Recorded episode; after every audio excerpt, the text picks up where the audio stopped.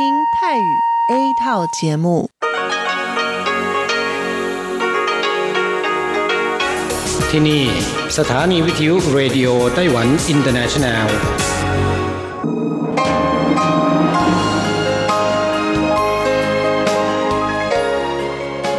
กลับมาฟังขณะนี้ท่านกำลังอยู่กับรายการภาคภาษาไทยเรดิโอไต้หวันอินเตอร์เนชันแนลหรือ RTI ออกกระจายเสียงจากกรุงไทเปไต้หวันสาธารณรัฐจีน เป็นประจำทุกวันนะครับ นอกจากรับฟังทางเครื่องรับวิทยุได้แล้ว ยังสามารถรับฟังรายการผ่านระบบออนไลน์ได้ที่ thai.rti.org.tw หรือที่ RTI Fanpage นะครับ ขอเชิญติดตามรับฟังรายการของเราได้ ตั้งแต่บัดนี้เป็นต้นไป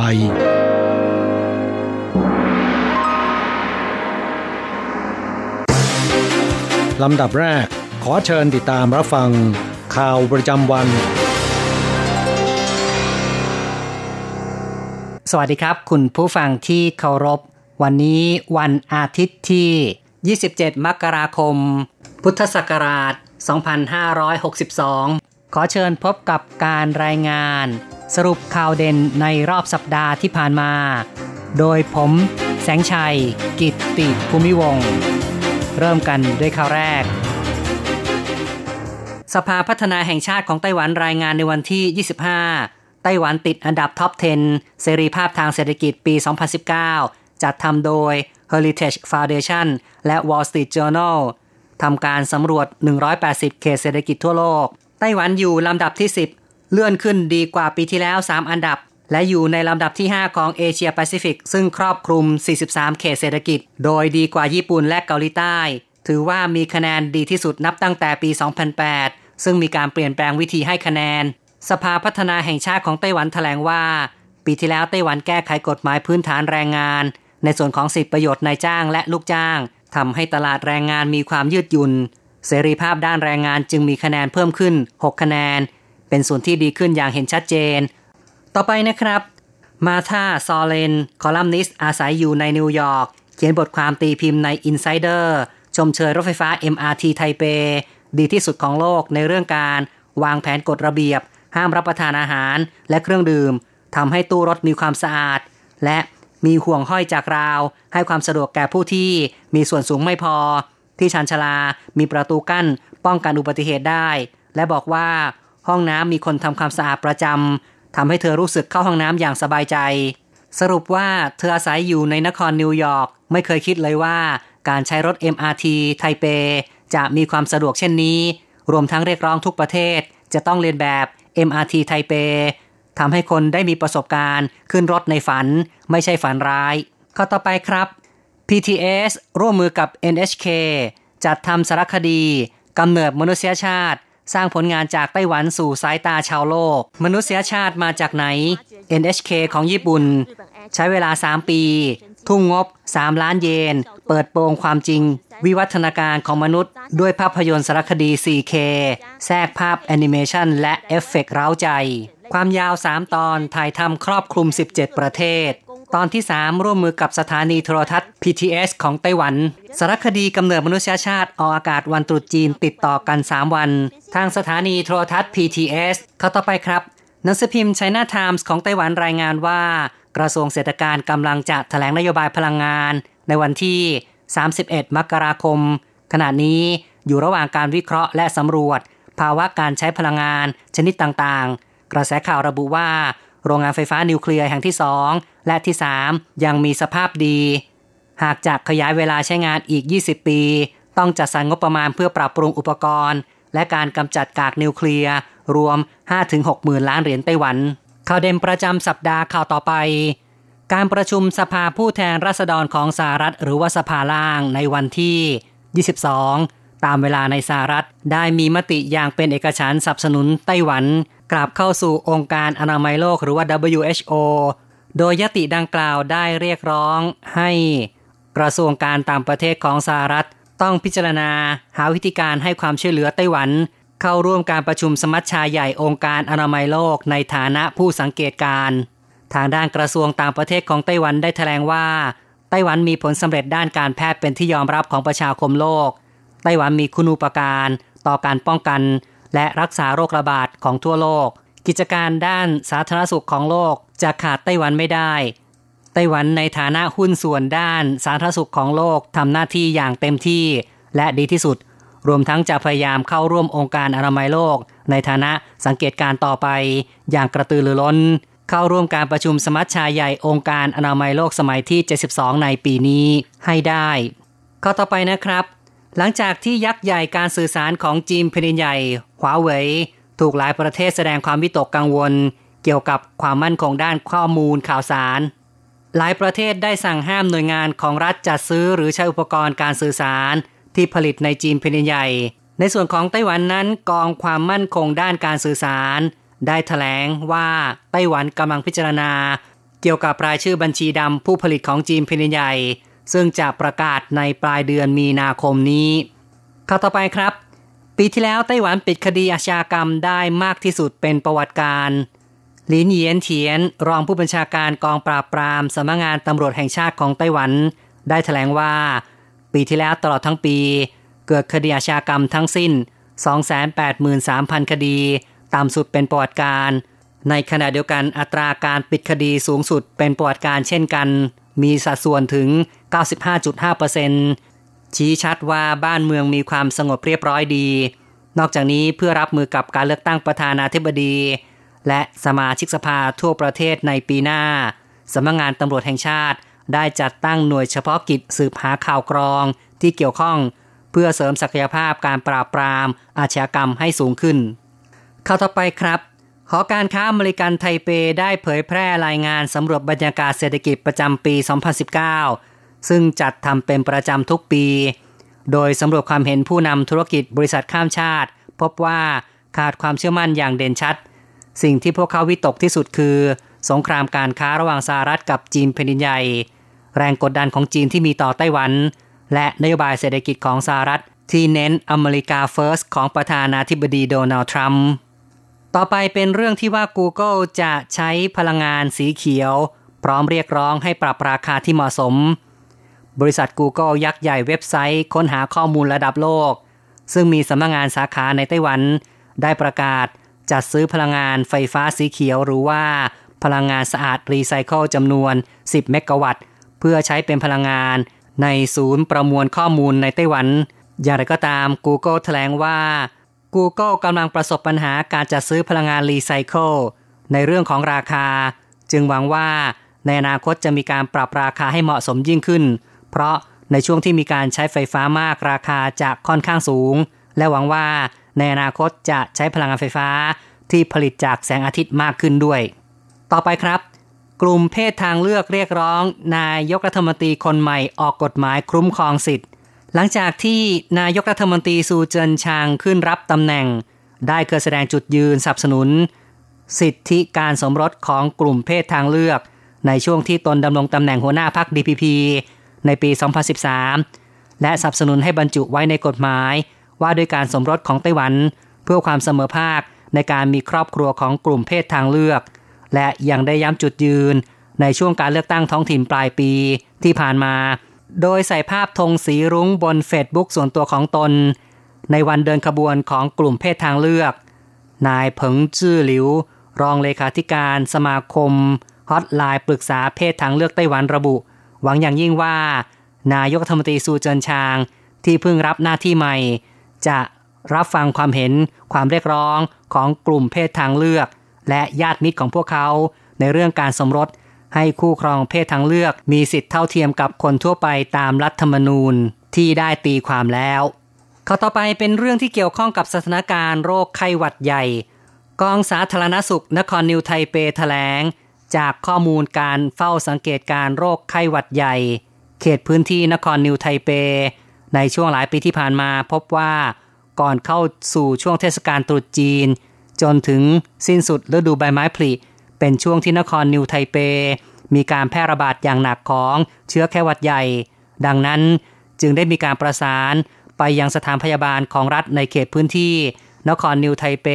เพื่อทำการจัดตั้งแผนกพิเศษขึ้นในช่วงเวลาดังกล่าวสำหรับการรักษาผู้ป่วยที่เป็นโรคไข้หวัดใหญ่โดยเฉพาะข้าต่อไปครับ MAC แถลงการแลกเปลี่ยนของรัฐบาลท้องถิ่นกับจีนเพนใหญ่ จะต้องไม่คำนึงแต่ประโยชน์เฉพาะตน ในวันที่ 22 มกราคม คณะกรรมการกิจการจีนเพนใหญ่หรือว่า MAC ได้แถลงข่าวเกี่ยวกับการปรับปรุงความสัมพันธ์สองฝั่งช่องแคบ ซึ่งมีภารกิจ 4 รายการประกอบด้วย การประเมินสถานการณ์ความเคลื่อนไหวของจีนแผ่นดินใหญ่ที่มีต่อไต้หวัน การใช้เครือข่ายป้องกันประชาธิปไตยเพิ่มมาตรการความปลอดภัย เข้มงวดมากขึ้น เสริมความร่วมมือกับจีนแผ่นดินใหญ่ และเฝ้าติดตามสถานการณ์ผลกระทบจากการแข่งขันการค้า ระหว่างสหรัฐกับจีนแผ่นดินใหญ่ ซึ่ง MAC ได้กล่าวย้ำกรณีการส่งเสริมความสัมพันธ์ระหว่างรัฐบาลท้องถิ่นกับจีนแผ่นดินใหญ่ว่า ยินดีจะทำงานร่วมกับรัฐบาลท้องถิ่น เพื่อสนับสนุนเกิดการพัฒนาเศรษฐกิจและอุตสาหกรรม แต่จะต้องไม่ลืมความสำคัญ คือต้องรักษาประโยชน์โดยรวมของไต้หวัน ไม่ใช่ถือประโยชน์เฉพาะตนข้อต่อไปนะครับอิตรีเปิดเผยว่าการส่งออกของไต้หวันลดลง ส่งผลให้ต้องปรับอัตราขยายตัวทางเศรษฐกิจในวันที่ 22 มกราคม สถาบันวิจัยเทคโนโลยีอุตสาหกรรม หรือว่าอิตรีของไต้หวัน ได้ถแถลงคาดการล่าสุดอัตราเติบโตภาคการผลิตไต้หวันในปีนี้ มูลค่าการผลิตโดยรวม คาดว่าจะอยู่ที่ 19.56 ล้านล้านเหรียญไต้หวัน อัตราเติบโตลดจาก 1.63 จุด เหลือ 1.58 จุด อิตรีวิเคราะห์ว่าข้อพิพาททางการค้าระหว่างสหรัฐกับจีนพินใหญ่ ส่งผลกระทบต่อการเติบโตทางเศรษฐกิจโลก รวมถึงภาคการส่งออกกับภาคผลิตไต้หวัน ได้รับผลกระทบเช่นกันข้อต่อไปนะครับ คณะกรรมการความเป็นธรรมทางการค้าเตรียมลงพื้นที่ตรวจสอบร้านฟาสต์ฟู้ดและเครื่องดื่ม หลังมีการปรับเพิ่มราคา หลังจากร้านอาหารฟาสต์ฟู้ดและเครื่องดื่มหลายแห่ง อาทิเช่น KFC McDonald ฟอร์มซาจัง พิซซ่าฮัทเป็นต้น ได้ปรับราคาสินค้าประมาณ 5-10 เหรียญไต้หวัน เป็นเวลาเกือบหนึ่งเดือนแล้วนั้น คณะกรรมการความเป็นธรรมทางการค้า วางแผนทำการลงพื้นที่สำรวจสถานการณ์ของผู้ประกอบการ และผู้บริโภค เบื้องต้นจะสำรวจร้านอาหาร 88 ร้านจากทั้งหมด 14,000 แห่ง และร้านเครื่องดื่ม 17 ร้านจากทั้งหมด 6,400 แห่งว่าการปรับขึ้นราคาเหมาะสมเป็นธรรม หรือก่อให้เกิดปัญหาอื่นๆ ตามมาหรือไม่ ต่อไปครับ นักท่องเที่ยวเดินทางเข้าไต้หวันจากอาเซียนเพิ่มขึ้น อยู่ในอันดับสองรองจากจีนแผ่นดินใหญ่ กระทรวงคมนาคมของไต้หวันได้เปิดเผยผลการสำรวจจัดทำขึ้นตั้งแต่เดือนมกราคมถึงกันยายน ปี 2561 เกี่ยวกับสถานการณ์การใช้จ่ายนักท่องเที่ยวต่างชาติ ที่เดินทางมายังไต้หวัน พบว่านักท่องเที่ยวจีนแผ่นดินใหญ่ ยังคงมีกำลังใช้จ่ายอันดับหนึ่งด้วยมูลค่า 3,027 ล้านดอลลาร์สหรัฐ รองลงมาอันดับสองคือ เอเชียตะวันออกเฉียงใต้กำลังการซื้อรวม 2,708 ล้านดอลลาร์สหรัฐ ส่วนนักท่องเที่ยวที่เดินทางเข้ามายังไต้หวัน สูงทะลุ 10 ล้านคนต่อเนื่อง เป็นปีที่ 4 แล้ว โดยสัดส่วนนักท่องเที่ยวจากจีนแผ่นใหญ่เท่ากับ 25%รองลงมาคืออาเซียน 23%อีกข่าวหนึ่งครับ คดีนักท่องเที่ยวจากเวียดนาม 153 คนเดินทางเข้าไต้หวันที่นครเกาสง ในเดือนธันวาคมและหลบหนีไป 152 คน เจ้าหน้าที่ตรวจคนเข้าเมืองเร่งตามจับกลุ่ม พบตัวแล้ว 87 ราย เดินทางกลับประเทศเอง 3 ราย ยังคงหลบหนี 61 ราย ในวันที่ 21 มกราคมสำนักงานตรวจคนเข้าเมืองได้แถลง การจับกลุ่มแก๊งค้ามนุษย์ ที่พัวพันกับกรณีดังกล่าวได้ 7 ราย ซึ่งมีชาวเวียดนามที่อาศัยอยู่ในไต้หวันร่วมแก๊ง 3 ราย เป็นผู้ต้องหาหลักในคดีนี้ ทางนี้สมาชิกของแก๊งค้ามนุษย์ใช้วิธีโพสต์ข้อความในอินเทอร์เน็ตว่า เป็นในหน้ารับจ้างจัดทำวีซ่ามาไต้หวัน ซึ่งต้องจ่ายค่าดำเนินการคนละ 1,000ถึง3,000 ดอลลาร์สหรัฐ และเก็บค่าส่วนแบ่งเปอร์เซ็นต์คนละ 100ถึง200 ดอลลาร์สหรัฐ เพื่อใช้สถานะนักท่องเที่ยวปลอมแฝงเข้ามาหาคู่หรือทำงานในไต้หวัน หรือแม้กระทั่งค้าบริการทางเพศ การรายงานข่าวเด่นประจำสัปดาห์จบลงแล้วครับ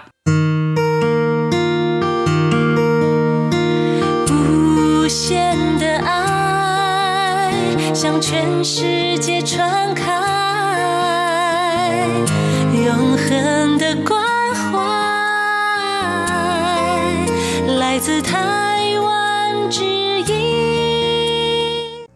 อะไรกำลังฮอต อะไรที่ว่าฮิต Yes. So crazy right now. เราจะพาคุณไปติดดาว ติดตามกระแสความนิยมผ่านเรื่องราวของคนยุคใหม่ในไต้หวัน เพื่อเปิดโลกทัศน์และมุมมองใหม่ๆ ของคุณได้ในรายการ ฮิตติดดาว สวัสดีค่ะ ขอต้อนรับคุณผู้ฟังเข้าสู่รายการฮอตฮิตติดดาวกับดิฉันดีเจอันโกการจยากริชยาคมค่ะสำหรับเรื่องราวที่จะพาคุณผู้ฟังไปติดดาวในสัปดาห์นี้นะคะ เป็นกระแสความนิยมในการไปทำงานต่างประเทศของคนไต้หวันค่ะ คุณผู้ฟังอาจจะคิดว่าไต้หวันเนี่ยเป็นประเทศที่ ขาดแคลนแรงงานนะต้องพึ่งพาการนำเข้าแรงงานต่างชาติเข้ามาทำงาน ซึ่งปัจจุบันนี้ก็มีทั้งพี่น้องแรงงานไทยนะคะรวมถึงแรงงานจากเวียดนามและอินโดนีเซียมากรวมจำนวนหลายแสนคนเลยทีเดียว ขณะที่คนไต้หวันเองนะคะเขาก็มีความนิยมในการเดินทางไปทำงานต่างประเทศด้วยเหมือนกัน วันนี้เราจะมาดูกันค่ะว่า ประชาชนไต้หวันกลุ่มไหนนะคะที่เขานิยมเดินทางไปทำงานในต่างประเทศทำงานประเภทไหนมากที่สุด และนิยมไปทำงานที่ประเทศใด มาดูกันค่ะจากข่าวนะคะสำนักงงานสถิติและบัญชีกลางของไต้หวันสาธารณรัฐจีนเขาก็เปิดเผย สถิติออกมาค่ะ แบ่งออกเป็น 2 กลุ่มค่ะที่นิยมไปทำงานต่างประเทศ กลุ่มแรกก็คือใช้เพศในการแบ่งเขาบอกว่าผู้หญิงนิยมไปทำงานมากกว่าผู้ชาย และกลุ่มที่2นะคะก็คือใช้วัยในการแบ่งค่ะ กลุ่มวัยรุ่นค่ะ คนรุ่นใหม่นิยมไปทำงานต่างประเทศมากกว่าคนที่มีอายุวัยกลางคน ในช่วง 8 ปีที่ผ่านมานะคะ มีผู้หญิงไต้หวันเดินทางไปทำงานในต่างประเทศกว่า 60,000 คน และ กลุ่มคนรุ่นใหม่วัย 25ถึง29 ปี เป็นกลุ่มที่มีจำนวนผู้เดินทางไปทำงานต่างประเทศมากที่สุดในข่าวบอกว่าสังคมไต้หวันปัจจุบันนี้นะคะ คนก็แต่งงานกันน้อย มีเด็กเกิดใหม่ก็น้อย ประชากรกลุ่มคนที่เป็นวัยรุ่นวัยทำงานคนรุ่นใหม่เนี่ยนะคะ ก็มีจำนวนน้อยลงเรื่อยๆ และยังเกิดสถานการณ์แบบนี้ขึ้นอีกก็คือ ในตลาดแรงงานเนี่ยขาดแคลนบุคลากรที่มาทำงานนะคะ คนรุ่นใหม่สมัยนี้ไม่อยากจะทำงานในประเทศแล้ว ถ้าเป็นไปได้ ถ้ามีโอกาสก็อยากจะไปทำงานต่างประเทศนะคะ ซึ่งสถิติปี 2560 ค่ะ มีผู้ชายไต้หวันเดินทางไปทำงานต่างประเทศ 46,000 คน ครองสัดส่วน 55.1% และมีผู้หญิงจำนวน 330,000 คน คิดเป็นสัดส่วน 44.9%ค่ะ คุณผู้ฟังอาจจะสงสัยนะคะว่า อ้าว ไหนตอนแรกบอกว่า กลุ่มคนที่นิยมเดินทางไปทำงานต่างประเทศ แบ่งโดยเพศเนี่ย ผู้หญิงชอบไปทำงานต่างประเทศมากไง แล้วทำไมจำนวนของผู้ชายกลับเยอะกว่า อันนี้นะคะเขาเปรียบเทียบจากสถิติก่อนหน้าค่ะว่าความนิยมลดลงหรือเพิ่มขึ้นนะคะ โดยมีการเปรียบเทียบกับปี 2550 ค่ะ มีประชากรไต้หวันเพศชายไปทำงานต่างประเทศ 392,000 คนนะคะผ่านไป 10 ปีกลายเป็น 46,000 คน ก็คือต่างกันแค่ 14,000 คนเท่านั้นเองในขณะที่ประชากรไต้หวันเพศหญิง จากที่เคยเดินทางไปทำงานต่างประเทศเมื่อปี 2550 นะคะ 270,000 คน เพิ่มขึ้นเป็น 330,000 คน เท่ากับว่าเพิ่มถึง 60,000 คน ก็เลยเป็นสาเหตุที่บอกว่า ผู้หญิงไต้หวันมีความนิยมในการเดินทางไปทำงานต่างประเทศเพิ่มขึ้นมากนั่นเองค่ะ มาดูเรื่องของกลุ่มอายุกันนะคะ เขาบอกว่ากลุ่มคนที่อายุ 30ถึง49 ปี ในช่วง 8 ปีที่ผ่านมานี้ค่ะ มีอัตราการเติบโตนะคะ เกือบจะเป็น0%ค่ะ ส่วนคนที่อายุไม่ถึง 30 นะคะ กลับเพิ่มขึ้นถึง 35,000 คน โดยในจำนวนนี้กลุ่มคนที่มีอายุ 15-24 ปี เพิ่มขึ้น 20,000 คน กลุ่มคนอายุ 25 ถึง 29 ปี เพิ่มขึ้น 16,000 คนค่ะ ก็แสดงให้เห็นว่ากลุ่มคนรุ่นใหม่นะคะ เมื่อจบการศึกษาแล้ว หรือว่าเป็นช่วงที่ปิดเทอม ก็อยากจะมีประสบการณ์ในการไปทำงานในต่างประเทศนะคะ อย่างที่เราเคยได้ยินกันนะคะว่า work and travel ก็คือพวกนักศึกษาที่อยากจะมีโอกาสไปสร้างเสริมประสบการณ์ในต่างประเทศไปเปิดหูเปิดตานะคะ ก็ไปเที่ยวด้วยทำงานด้วยในช่วงปิดเทอมนะคะ สำหรับกลุ่มคนที่เป็นวัยรุ่นอายุต่ำกว่า 30 ปี มีจำนวนเพิ่มขึ้น โดยส่วนใหญ่ค่ะ เลือกที่จะไปทำงานในต่างประเทศ โดยใช้วิธีการทำงานแลกที่พัก คือก็ได้เก็บเงินด้วยแหละค่ะ แต่ว่าจะเป็นในลักษณะของอ่าได้อยู่ฟรีมีที่พักอาศัยให้คือไม่ต้องลำบากไปหาที่อยู่อาศัยเองนะคะสำหรับกลุ่มคนอายุ 30-49 ปี เดินทางไปทำงาน 358,000 คนค่ะ ซึ่งในกลุ่มนี้นะคะคิดเป็นสัดส่วนเพียง 5.9%เท่านั้นเอง และถ้าเทียบกับในช่วง 8 ปีก่อนหน้านะคะ อัตราลดลงอย่างมากเลย ซึ่งก็แสดงให้เห็นว่ากลุ่มคนที่เป็นวัยกลางคนขึ้นไปแล้วเนี่ยนะคะไม่นิยมที่จะไปทำงานแบบนี้ เพราะว่ามันเป็นลักษณะงานที่ไม่มั่นคงนั่นเองค่ะสำหรับคนที่อายุต่ำกว่า 30 ปี หากว่าทำงานในประเทศนะคะ อยู่ในไต้หวันต่อไป ก็มีแนวโน้มที่จะเปลี่ยนงานบ่อยอยู่แล้ว แต่คนที่อายุ 30-49 ปี ถือว่าเข้าสู่วงการทำงานมาในระยะเวลาพอสมควรแล้วนะคะ มีความมั่นคงในหน้าที่การงานก็ไม่อยากที่จะไปหางานใหม่ โลดผลโจรทยานในต่างแดนสักเท่าไหร่นักนะคะ ส่วนสาเหตุที่ผู้หญิงไต้หวันนิยมไปทำงานต่างประเทศเพิ่มขึ้นนะคะ เจ้าหน้าที่สำนักงงานสถิติและบัญชีกลางไต้หวันระบุว่าในช่วงไม่กี่ปีมานี้นะคะ อุตสาหกรรมไต้หวันมีการลงทุนในต่างประเทศเพิ่มขึ้นค่ะ จากเดิมนะคะที่เน้นอุตสาหกรรมภาคการผลิตเป็นหลัก ปัจจุบันนี้มีการลงทุนในด้าน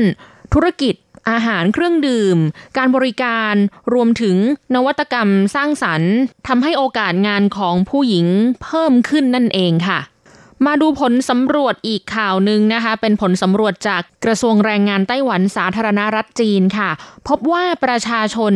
มากกว่าร้อยละสิบนะคะ อยากจะทำงานในต่างประเทศค่ะ โดยเฉพาะกลุ่มประชาชนอายุ 15ถึง24 ปี มากที่สุดเลย และประเทศที่ประชาชนไต้หวันนะคะอยากจะเดินทางไปทำงาน มากที่สุดอันดับหนึ่งคือจีนฮ่องกงมาเก๊าค่ะ อันนี้คือรวมกันนะคะเขาเรียกรวมกันว่า จงกังเอ้าตี้ชีค่ะ อันดับสองนะคะ อันนี้เขาก็เรียกรวมกันเหมือนกัน เรียกว่า ตงเป๋ยหยาค่ะ เอเชียตะวันออกเฉียงเหนือ ซึ่งเอเชียตะวันออกเฉียงเหนือนะคะ ถ้าจะไม่รวมไต้หวันไม่รวมจีนแผ่นดินใหญ่ ก็มีแค่ 2 ประเทศนะคะคือเกาหลีกับญี่ปุ่นอะเกาหลีเนี่ยเขาอาจจะแบ่งเป็นเกาหลีเหนือกับเกาหลีใต้ แต่ก็เป็นที่รู้กันนะคะว่า คงไม่ไปทำงานเกาหลีเหนือหรอกทำงานก็เกาหลีก็คือเกาหลีใต้นะคะแล้วก็ญี่ปุ่น 2 ประเทศนี้ค่ะ และอันดับ3นะคะก็คือเมกัวจีจ้านาตาสหรัฐอเมริกาและแคนาดานั่นเองค่ะแล้วนี่ก็คือกระแสความนิยมในการไปทำงานต่างประเทศของคนไต้หวันปัจจุบันนี้ค่ะ สำหรับสัปดาห์นี้มีจดหมายจากคุณผู้ฟังที่เป็นแฟนพันธ์แท้รายการค่ะ นั่นก็คือคุณเมสันเอี่ยมศรีเขียนอีเมลเข้ามาพูดคุยกันนะคะ สวัสดีครับ คุณดีเจอันโกคนเก่ง และสวัสดีเพื่อนผู้ฟังที่รักทุกท่าน ก่อนอื่นต้องสวัสดีปีใหม่กับคุณอันโกและแฟนๆเพื่อนผู้ฟังของช่วงฮอตฮิตติดดาวด้วยครับฉบับนี้ถือว่าเป็นฉบับแรกของผมในปี 2562 นี้ ทั้งสองสัปดาห์คุณอันโกว่าด้วยก่อนปีใหม่ บริษัทห้างร้านต่างๆ จะมีการจัดงานเลี้ยงเฉลิมฉลอง ส่งท้ายปีเก่าต้อนรับปีใหม่ประจำปีให้แก่พนักงาน ที่เรียกว่าเวยยา และที่เป็นธรรมเนียมปฏิบัติในงานเลี้ยงเวยยาก็คือ การจับรางวัล และคุณอันโกเล่าว่าพนักงานสาวคนหนึ่งของค่ายมือถือยักษ์ใหญ่ค่ายหนึ่ง คงเป็นพนักงงานของค่ายไต้หวันต้าเกต้าแน่นอน ร่วมงานเวยยามา 13 ปี ไม่เคยจับได้รางวัลใด ๆ เลย แต่ปีนี้เธอไม่ไปร่วมงาน เพราะคิดว่าตัวเองคงไม่ได้ตามเคย แต่ผลปรากฏว่า ชื่อเธอได้รางวัลใหญ่ด้วยเป็นเงิน 80,000 เหรียญไต้หวัน อย่างนี้บ้านเราเขาเรียกว่า บุญมีกำบังครับ ถ้าเป็นผมผมจะไปร่วมทุกปีครับ อย่างน้อยๆ ก็ได้เห็นหน้าเห็นตากัน พูดคุยสังสรรค์กันระหว่างเพื่อนร่วมงาน และสิ่งของที่นำมาเป็นรางวัลฮอตฮิตในงานเลี้ยงเวยยา จากการสำรวจของห้างเครื่องใช้ไฟฟ้าและอิเล็กทรอนิกส์ชั้นคุณ อันดับ 10หม้อต้าถง อันดับ 9 เตาอบไอน้ำอันดับ 8หม้อไฟฟ้าอัจฉริยะ อันดับ 7 หุ่นยนต์ดูดฝุ่น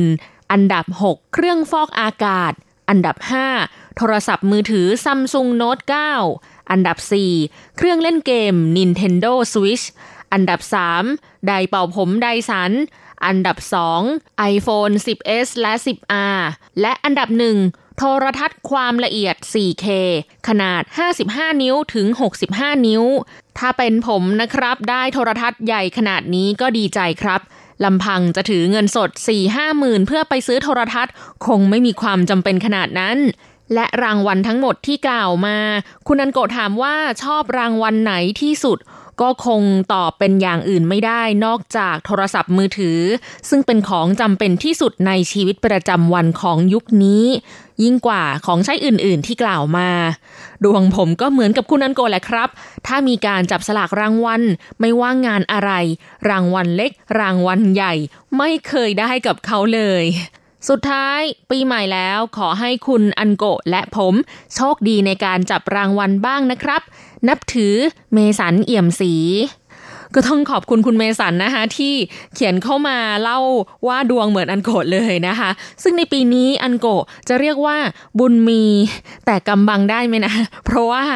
ก็ในที่สุดนะคะ หลังจากที่ร่วมงานเลี้ยงเวยยามา 5 ปี ในปีนี้เป็นปีแรกเลยค่ะ ที่จับได้รางวัลนะคะ อย่างที่เล่าให้คุณผู้ฟังทราบไปเมื่อสัปดาห์ที่แล้ว ว่าอันโกได้รางวัลเป็นน้ำผึ้งสองขวดจ้า ในขณะที่เพื่อนร่วมงานคนอื่นๆนะคะ ได้เป็นเงินสดกันทั้งนั้นเลยทำไมไม่จับฉลากเป็นชื่อเราก่อนหน้านี้ หรือว่าหลังจากนั้นทำไมต้องแบบมาได้จังหวะตรงที่แบบเป็นรางวัลน้ำพึ่งพอดีนะคะ ซึ่งทำไมต้องเป็นน้ำพึ่งด้วย คือรางวัลนี้ค่ะ เป็นรางวัลที่ได้มาจากแขกผู้มีเกียรติที่เชิญมาจากข้างนอกนะคะ เป็นแขกของสถานีมาร่วมรับประทานในงานเลี้ยงด้วย แล้วเขาก็เลยแบบ อ่ามีรางวัลมามอบให้พนักงานด้วยนะ ติดไม้ติดมือมาอะไรอย่างนี้ ก็นั่นแหละค่ะ จังหวะที่เป็นรางวัลของแขกจากข้างนอกสถานีนะคะ ก็ตรงกับชื่ออันโกพอดี ถ้ามองในแง่ดีก็คือ ในบรรดาพนักงานที่มาร่วมงานเลี้ยงนะคะ ไม่ใช่ทุกคนจะจับได้รางวัลทั้งหมด คือรางวัลที่แจกเนี่ยมีจำนวนน้อยกว่าจำนวนพนักงานทั้งหมดนะคะ ก็มีคนที่ไม่ได้รางวัลอะไรเลย กลับบ้านมือเปล่าไปก็มี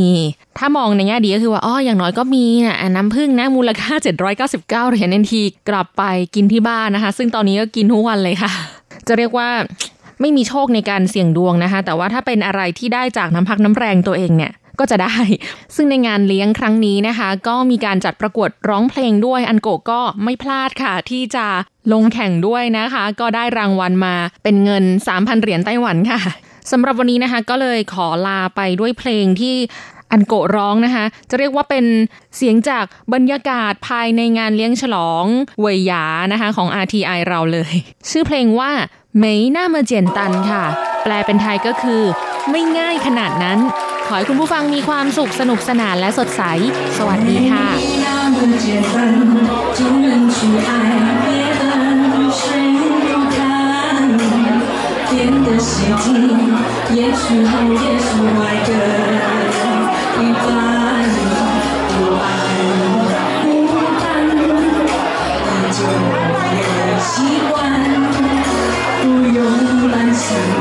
Eu não face.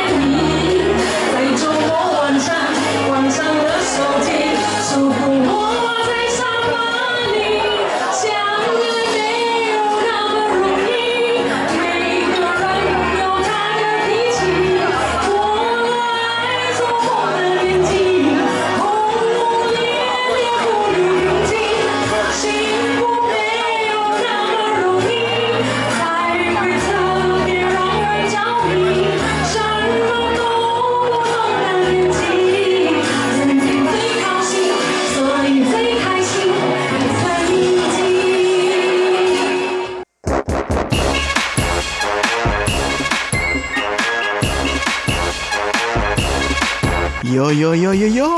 ขาขากะขาเมาทั้งหลายล้อมวงกันเข้ามา ได้เวลามาสนุกกันอีกแล้ว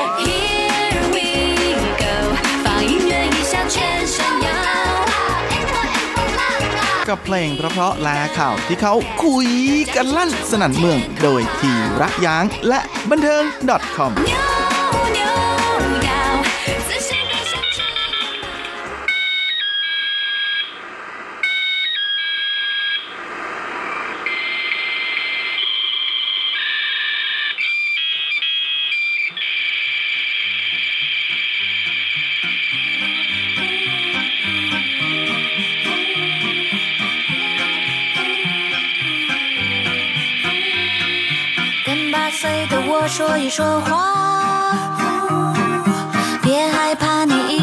搬家。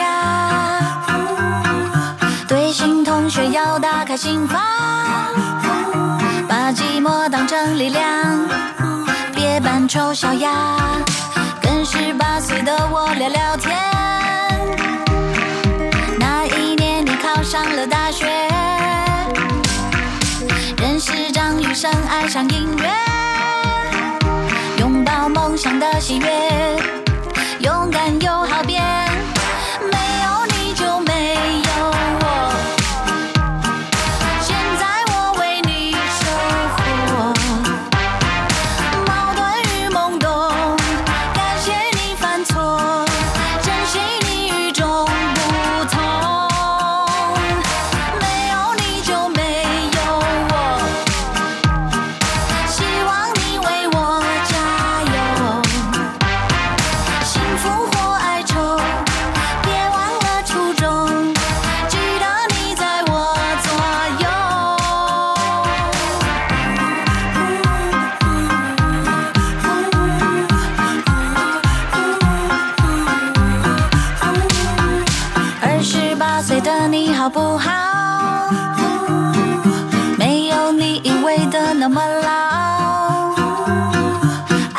事业都令人焦躁，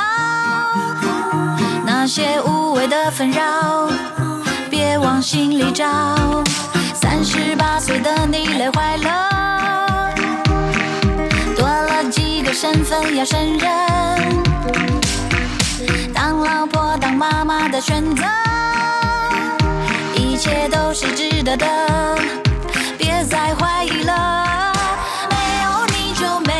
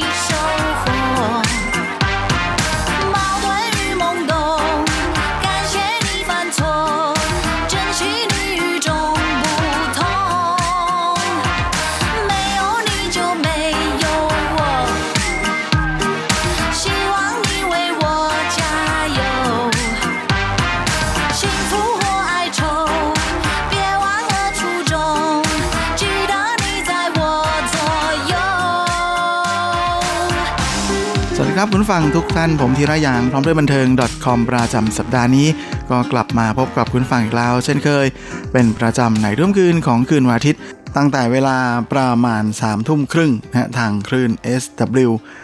9415 และเวลา4ทุ่มครึ่ง ทางคลื่น SW 9625 ก่อนที่เราจะกลับมาพบกันซ้ำอีกครั้ง ในช่วงเช้าของวันจันทร์ ตั้งแต่เวลาประมาณ 7นาฬิกา30 นาทีทางคลื่น SW 9625 โดยเวลาทั้งหมดนี้เป็นเวลาในประเทศไทยนะอย่างไรก็ดีสำหรับท่านที่ไม่ได้รับฟังผ่านทางวิทยุนั้นก็ยังคงสามารถรับฟังผ่านทางอ,อินเทอร์เน็ตแล้วก็ทางแอปของทางสถานีได้ โดยสามารถรับฟังย้อนหลังได้ด้วย และสำหรับสัปดาห์นี้เราก็มาทักทายกันด้วยผลงานของอนักร้องและพิธีกรสาวใหญ่นะฮะก็คือเถาจือหรือเถาจิงอิงนะฮะกับงานเพลงที่มีชื่อว่าไม่โยนี่เจียวไม่เยวอไม่มีเธอก็ไม่มีฉัน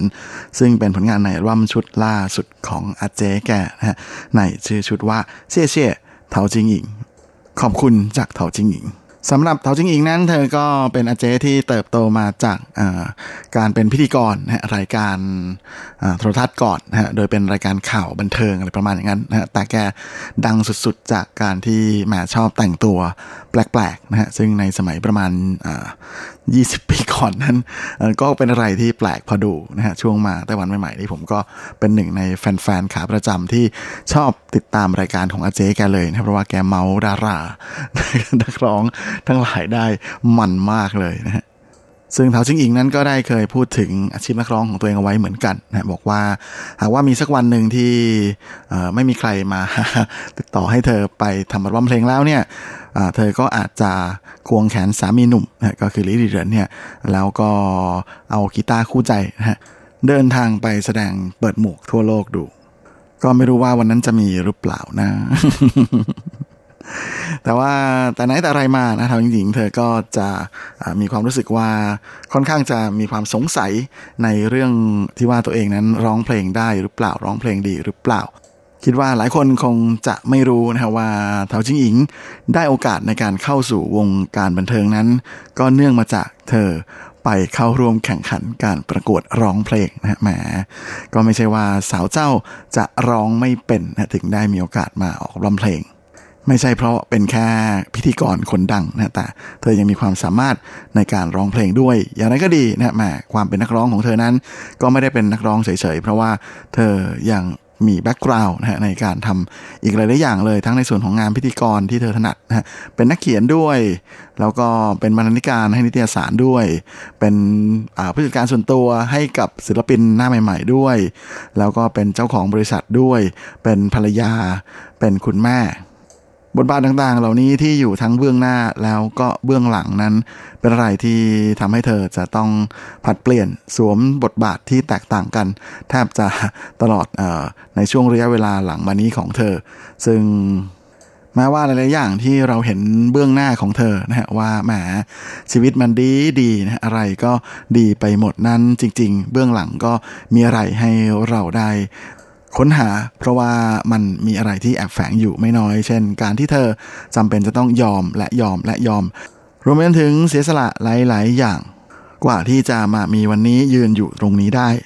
อย่างเมื่อปีที่แล้วการที่เธอมีโอกาสได้เปิดคอนเสิร์ตขายบัตรส่วนตัวเป็นครั้งแรกนั้นนะฮะจริงๆ หลายคนอาจจะไม่รู้ เพราะมันเป็นความฝันของเธอตั้งแต่ตอนที่เริ่มเข้าวงการแล้วนะฮะแต่ว่าเธอยอมเก็บมันไว้ แล้วก็ฝังมันไว้นานมากเลย แต่สุดท้ายนะฮะเมื่อถึงเวลาที่สุกงอมเวลาที่เหมาะสม มันก็ผลิดอกแล้วก็ออกผลขึ้นมาได้ ราะเธอนั้นยึดคตินะฮะอยู่เสมอว่าถ้าหากว่าไม่อยากให้ชีวิต มันเป็นหน้ากระดาษเปล่าๆไม่ว่าจะทำอะไรก็จะต้องทำอย่างเต็มที่ แล้วก็ทำอยู่เสมอๆเพราะบางครั้งการที่เราจะต้องอล่าช้าจากสิ่งที่เราอยากจะได้สิ่งที่เราอยากจะทำมันก็จะไม่มีเวลาหยุดพักให้คุณอีกแล้ว คุณจะต้องมุ่งหน้าแล้วก็วิ่งอย่างเต็มกำลังไปข้างหน้า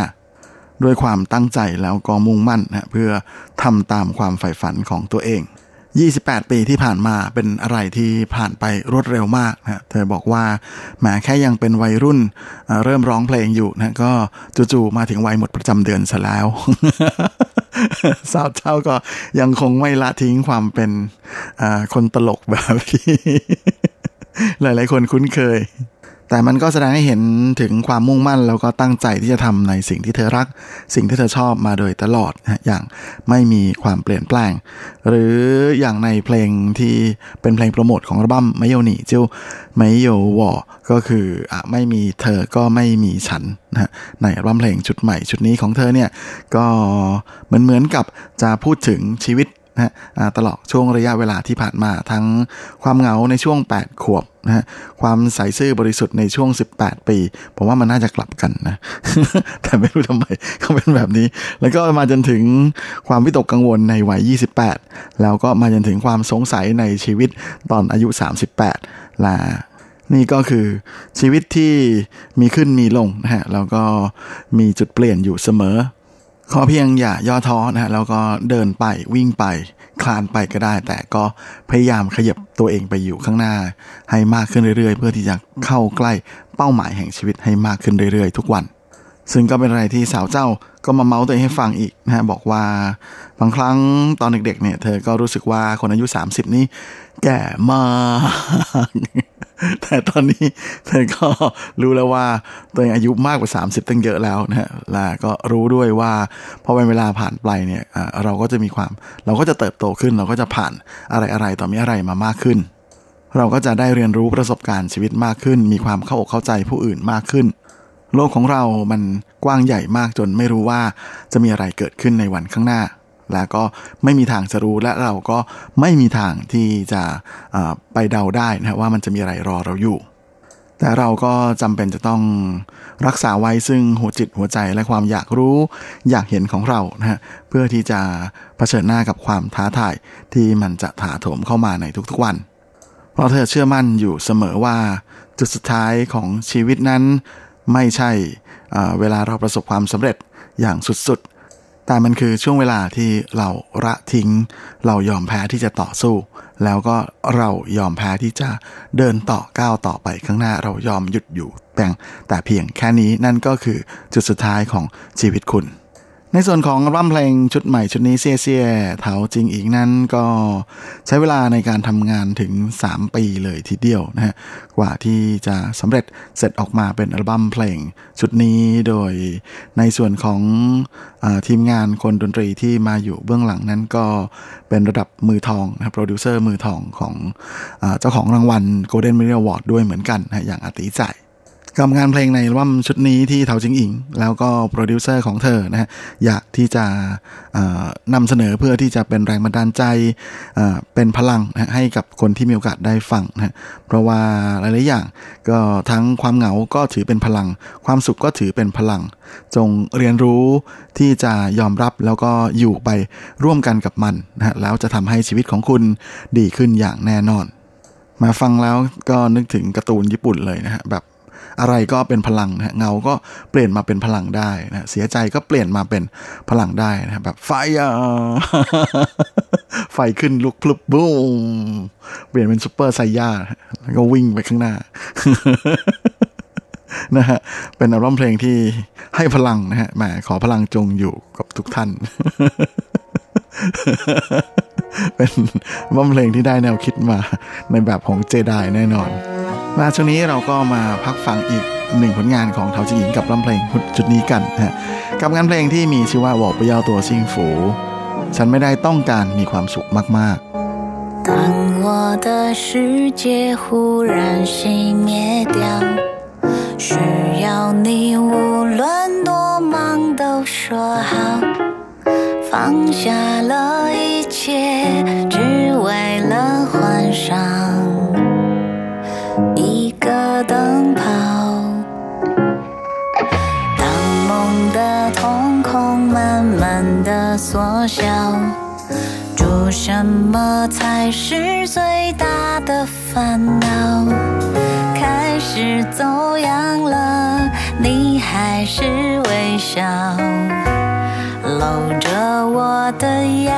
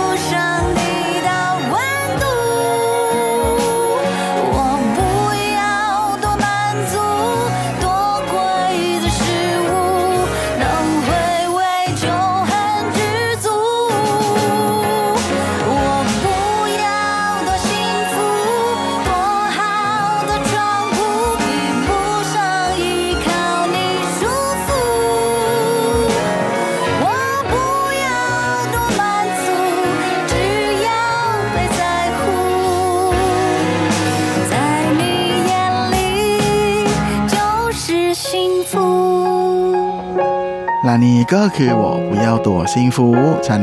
ไม่ได้ต้องการมีความสุขมากๆนะอีกหนึ่งผลงานของเถาจิงอิงนะหรือเถาจือนะถ้าเรียกเป็นภาษาญี่ปุ่นก็จะเรียกว่าโมโมโกะนะก็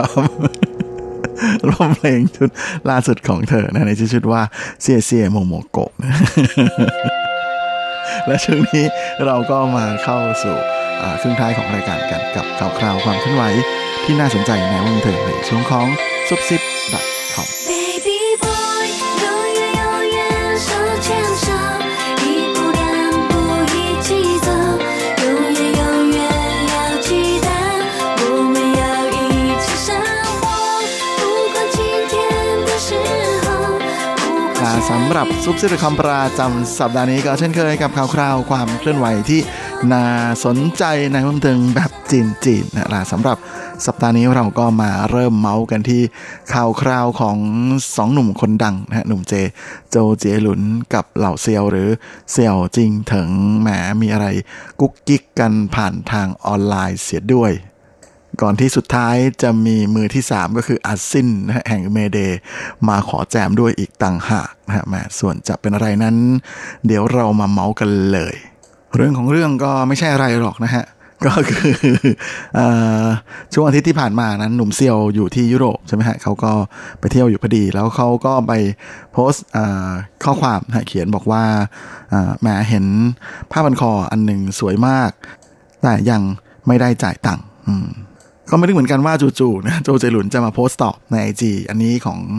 เซียวจิงเถิงนะบอกว่า เกอร์ใหม่เกนี่นะเดี๋ยวพี่ซื้อให้แหมอะไรจะขนาดนั้นนะฮะเจ้าตัวก็รีบขอบคุณทีเดียว พร้อมกับโพสต์ข้อความนะฮะบอกว่าจริงๆ เขาก็พอจะซื้อได้นะ แต่ก็ขอบคุณที่พี่มีน้ำใจให้นะฮะเดี๋ยวจะส่งบินไปให้ อะไรประมาณนั้นลาหลังจากนั้นไม่นานนะครับมาไอจีโพสต์นี้นะฮะก็มีอีกหนึ่งคนหนึ่งหนุ่มคนดังนะฮะเข้ามาโพสต์ต่อนะฮะก็คืออาซินแห่งเมเดเขียนโพสต์ข้อความต่อข้างท้ายนะฮะว่าแล้วผมล่ะได้ไหมครับพี่หน้าโวยเคยอิมาเกิงานนี้เล่นเอาขำทีเดียว เพราะว่าจริง ๆ แล้วอาซินเองเนี่ยอายุเยอะกว่าโจเจลุนนะ เขาปีนี้เขาอายุ 43 นะฮะมากกว่าโจเจลุนที่เพิ่งจะฉลองอายุปีที่ 40 ไปเมื่อไม่นานมานี้เองนะฮะมาก็เลยโดนเหล่าชาวเน็ตมาแซวนะฮะว่าอ่าตกลงใครเป็นพี่กันแน่เนี่ยพราะนั้นก็มีสารพัดความเห็นที่ฮาฮามากเลยนะฮะว่าอ้าวจู่ๆมายุ่งอะไรกับเขาอะไรประมาณอย่างนั้นนะฮะแล้วก็อ่าแล้วใครเป็นพี่กันแน่เนี่ยเออแล้วก็ยังมีที่บอกว่าแหมแค่ผ้าพันคอผืนเดียว ถึงกับยอมเป็นน้องเลยเหรอ แล้วก็ยังมีคนแซวโจเจหลุนนะฮะว่าแหมเป็นลูกพี่แบบนี้สงสัยได้รับบินจนชั่วนิรันดร์แน่ แล้วก็ยังมีเขียนบอกว่า เออโจเจหลุนอ่านแล้วแต่ยังไม่ตอบ จริงๆ เจ้าเจหลุนกับอ่าเหล่าเซียวนะฮะ หรือเซียวจิ้งเถิงนั้นก็ค่อนข้างจะซีกันมากๆนะฮะเคยเล่นบาสด้วยกันบ่อยๆ แถมเซียวจิ้งเถิงยังเคยเรียกโจเจหลุนว่าเป็นเกอจงซือเกอนะฮะ เป็นสุดยอดของพี่ในแวดวงพี่ทั้งหลาย ซึ่งตอนแรกแต่ก่อนแต่เดิมนั้น แฟนๆ ไม่รู้นะฮะว่าเขาหมายถึงใคร แต่สุดท้ายพอเห็นแท็กแล้วก็เลยรู้เพราะว่าแท็กไปที่เจโชโดยในโพสต์ที่ชายที่เนเข้ามาโพสต์นั้นเขาก็ถูกถามนะฮะโจจรุนถามว่ากลับมาไทเปหรือยัง เพราะว่าอยากจะนัดเล่นบาสชายที่เถิงก็ โดนแซวด้วยนะฮะเพราะว่าโจจรุนแซวว่า นึกว่ากลายเป็นคนยุโรปไปแล้ว เพราะว่าพักหลังวันนี้เอ่อชาวจิงเถิงไปเที่ยวยุโรปนานมากนะฮะแถมยังบอกว่าตัวเองตอนนี้เป็นหวัดนะฮะก็อาจจะไม่ค่อยสะดวกไปเจอใคร ซึ่งแม่ก็เป็นอะไรที่ขำๆแล้วก็ฮาๆดีนะสำหรับแฟนเพลงนะที่แม่เหล่านักร้องดัง ๆ นั้นเขาก็เออสนิทกันดีเหมือนกันนะ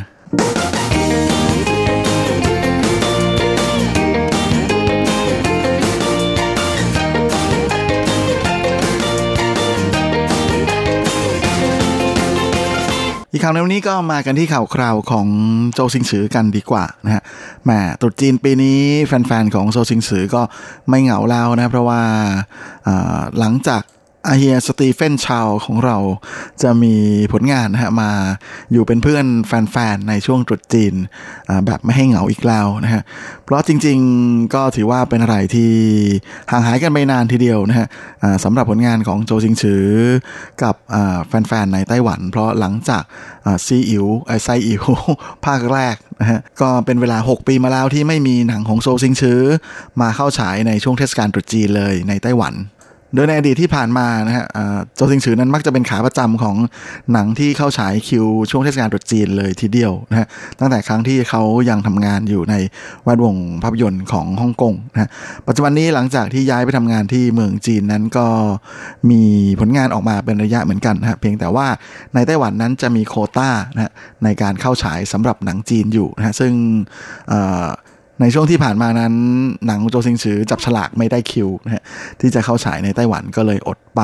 อย่างปีนี้ภาพยนตร์เรื่องใหม่ของเขาก็คือซินสีจี้จื้อหวังนะฮะที่อ่าเป็นการนำภาพยนตร์เรื่องสีจี้สีจี้จื้อหวังนะฮะ King of Comedy หรือที่เคยเข้าฉายที่บ้านเรานะฮะนานมาแล้วนะฮะประมาณปี 99 1999นะฮะอู้นานมากกับภาพยนตร์เรื่องอ่อโดยใช้ชื่อว่าคนเล็กไม่เกรงใจนรก ใครที่คิดถึงนะฮะก็กลับไปลองหามาดูได้นะฮะก็เป็นงานอมตะชิ้นหนึ่งของโจซิงฉือเลยทีเดียวนะฮะโดยเจ้าตัวนั้นได้หยิบเอามาสร้างใหม่นะฮะเป็นภาคใหม่เป็นซินสีจี้ซือหวังนะฮะโดยใช้พระเอกอทางฝากเมืองจีนก็คือหวังเป่าเฉียงนะฮะมาเป็นดารานำ แล้วก็จะออกฉายช่วงเทศกาลตรุษจีนนะฮะที่เมืองจีนด้วย แต่ก็อีกแล้วนะครับด้วยความที่เป็นภาพยนตร์จีนก็เลยต้องจับฉลาก แล้วก็ภาพยนตร์เรื่องนี้ไม่ได้คิวอีกนะฮะแต่ก็แต่ก็ฮะแหมมีว่าแต่ เพราะว่าแม้ว่า คนเล็กไม่เกรงใจนรกภาคใหม่นี้จะไม่ได้เข้าฉายในไต้หวัน แต่เขาโจซิงชือก็มีผลงานมาทักทายกับแฟนๆนะฮะก็คือภาพยนตร์เรื่องเงือกสาวปันปันนะหรืออที่มีชื่อภาษาจีนว่าเมยเหรินหยูซึ่งจริงๆก็เป็นหนังของโจซิงซือที่เก่าพอดูแล้วเหมือนกันนะฮะสามปีก่อนนะฮะก็ปรากฏว่าเป็นหนังที่ทำเงินสูงสุดในช่วงนั้นเลยนะฮะที่เข้าฉาย แล้วก็ปัจจุบันนี้ลงลงไปแล้วนะฮะแต่ก็จะกลับมาทักทายกับแฟนๆ ของโจซิงซืออีกครั้งในช่วงเทศกาลตรุษจีนนะฮะเพราะว่าทางสถานีโทรทัศน์เคเบิลทีวีนะฮะ Star TV ก็จะเอ้ยไม่ใช่ Star Movies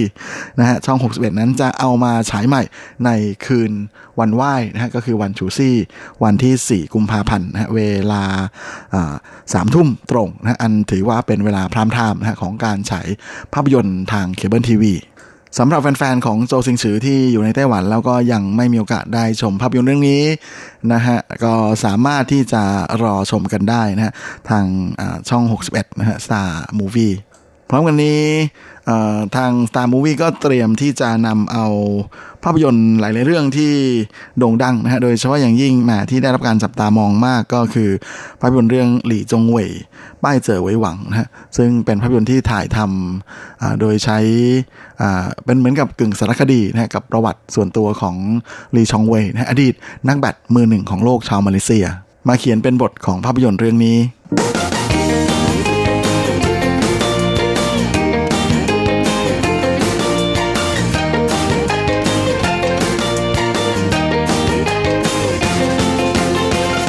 และสำหรับข่าวสุดท้ายของรายการวันนี้นะฮะก็มากันที่ข่าวคราวของดาราสาว แล้วก็นางแบบสาวคนดังนะฮะลินซื่อหลิงอาเจซื่อหลิงเจียเจียนะฮะที่แมาปีนี้อายุ 44 แล้วนะฮะแต่ก็ยังสวยอยู่เลย แต่ละปีพอจะเริ่มปีใหม่นะก็มักจะมีคนถามถึงอยู่เสมอๆนะฮะว่าปีนี้เธอจะอ่าเข้าสู่ประตูวิวาหรือยังอะไรประมาณนั้นนะสาวเจ้าก็คงจะนึกได้นึกแต่อยู่ในใจนะฮะว่าแหมยังหาคู่ไม่ได้เลยถามแล้วถามอยู่นั่นแหละว่าจะแต่งงานไหมนะฮะเพราะว่าสาวเจ้านั้นเป็นข่าวกับคนนู้นคนนี้เยอะมากเลย แต่ก็ไม่ได้มีโอกาสลงเอ่ยนะฮะแล้วก็ไม่เคยเปิดเผยเลยนะฮะว่ามีเคยครบใครเป็นแฟนอยู่บ้าง ในฐานะแฟนคลับคนหนึ่ง FC ที่ติดตามมานานนั้นก็เชื่อว่าสาวเจ้าน่าจะมีแอบคบอยู่หลายคนทีเดียวนะเพียงแต่ว่าไม่เปิดเผยตัวแค่นั้นเอง แต่ว่าช่วงหลายปีมานี้หลินจือหลิงก็พูดอยู่เสมอนะว่าเธอช่วงนี้ไม่ได้โฟกัสเรื่องของความรักเท่าไหร่นะเธอทุ่มเทแล้วก็ตั้งใจให้กับการทำงานอย่างเต็มที่ ล่าสุดเธอก็ได้โพสต์คลิปสั้นๆนะฮะบนเอ่อเวโบส่วนตัวของเธอ โดยโพสต์เป็นอิโมจิที่เป็นรูปเขินอายนะฮะแถมยังเขียนแล้วก็เขียนลงไปว่า ใครนะ ดีขนาดนี้ สามารถพูดความในใจของเธอออกมาได้ ตอนแรกหลายคนก็ฮู้ฮู้ฮือฮานะฮะ สงสัยจะมีข่าวดี ก่อนที่สุดท้ายแหมกลายเป็นว่า